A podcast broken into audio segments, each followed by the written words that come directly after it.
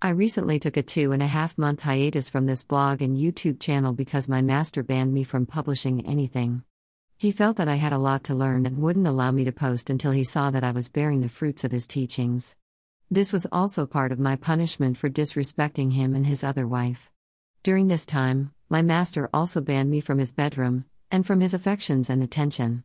It was a painful time and a humbling journey, and he did this because my sin was pride. During this time, my master taught me a huge lesson of not taking him for granted. Sometimes, when we are with our men for a long time, we can become too relaxed in our comfort with them and forget they're also our king. A king who has power and control over us, and is a representation of Yahushua to us here on earth. We can go into a state of assuming they'll always be there, and drop the ball in areas of respect, reverence, and obedience. In my haughty state of pride, I felt I was perfectly everything my master wanted, and if I did wrong, he would quickly forgive me and life would continue as normal. For this haughtiness, he severely restricted me from his presence. In the book of Esther, the king commanded that Queen Vashti come and show herself before him and all his guests. The queen, in pride, refused. For this, she was removed as queen and replaced. This was done so that other women would see her fate and therefore fear and respect their own men at home. If your king nourishes you in love and affection, remember he is still your possessor. His power over you is granted from the Most High. I learned that any attention my master gives me is a gift to cherish and appreciate. I must see his time as if Yahushua himself came to spend time with me. In the biblical account of Yahushua visiting Martha and Mary found in Luke 10:38 42, Mary sat at Yahushua's feet listening to his every word, while Martha busied herself with work and complained that Mary wasn't helping her serve.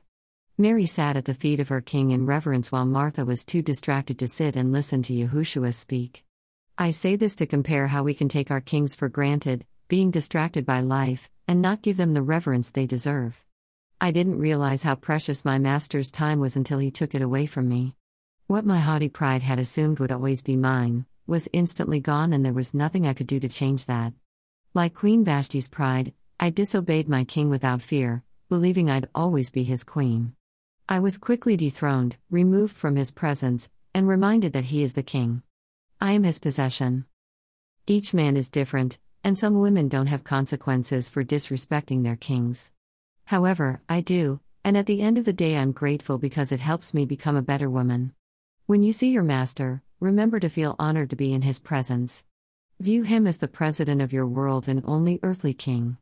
Sometimes we can grow haughty in our beauty, our bodies, our accomplishments, and our sexuality and assume we are the best thing on earth to our men, like they should be thankful to be in our presence. The reality is the opposite of this. We're to see our men as the best man on earth and feel honored to be in his presence. Your master biblically has the right to marry as many women as he chooses. He also has the right to take concubines. If you don't treat him with the respect, reverence, submission, obedience, and honor he deserves, he can find another woman who will, and biblically speaking, there is nothing you can do to stop that. While banished, my master still had his relationship with his other wife and did so in my presence. There was nothing I could say or do. To some women, this may sound really harsh, but the truth is, my master knows he is my king, knows his rights as the man, and knows he doesn't have to put up with disrespect. He also disciplined me harder because he knows that I know better. The same way the Father punishes Israel harder than the other nations, because they are his children. My banishment hurt deeply, and I've had emotionally driven outbursts from the pain of it, but it all led me to true repentance, thankfulness, and a deeper understanding of submission. Look at your man and thank God for him. Don't take any moment with him for granted. Cherish everything he does and says to you. Cherish every word spoken from his lips. Sit at his feet and revere him. He can have many women in his life, you are just one, so be thankful he has picked you to represent his last name. Biblical submission is a beautiful lifestyle that is worthy of praise. Thank you for reading or listening to this podcast. I hope it reaches someone's heart. Please leave any questions in the comments below.